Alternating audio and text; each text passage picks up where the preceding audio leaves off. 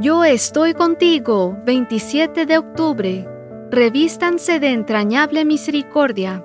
Como escogidos de Dios, santos y amados, revístanse de entrañable misericordia, de benignidad, de humildad, de mansedumbre y de paciencia.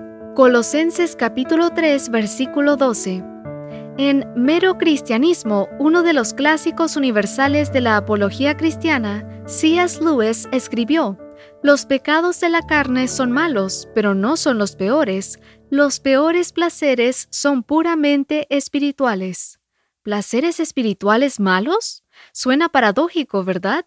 Dejemos que el mismo Lewis nos explique lo que quiso decir.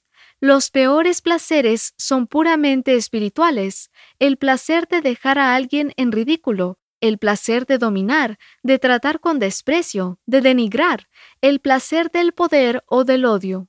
Curiosamente, esos que son los peores pecados son los más discretos, porque para verlos a veces hay que tener discernimiento espiritual, ya que no siempre se materializan en una acción que nos escandaliza quedan dentro de nuestro espíritu y del espíritu del que los sufre, por supuesto. Por eso Lewis los define como espirituales.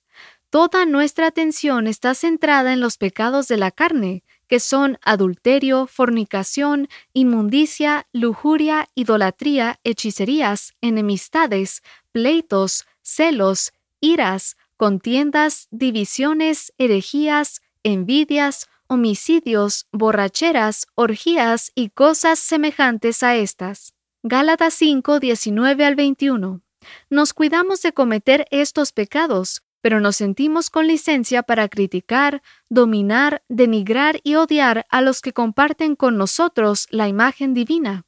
Precisamente como dice Lewis, esa hipocresía espiritual nos hace estar más cerca de la perdición que una prostituta.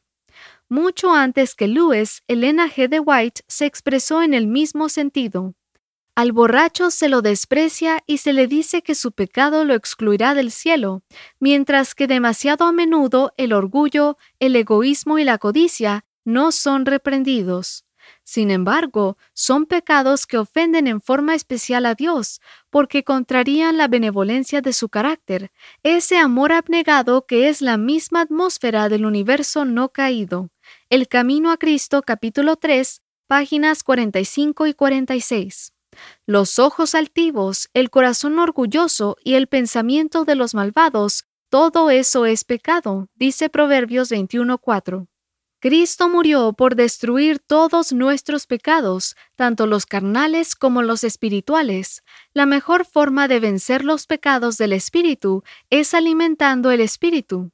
Pablo dice, por lo tanto, como escogidos de Dios, santos y amados, revístanse de entrañable misericordia, de benignidad, de humildad, de mansedumbre y de paciencia.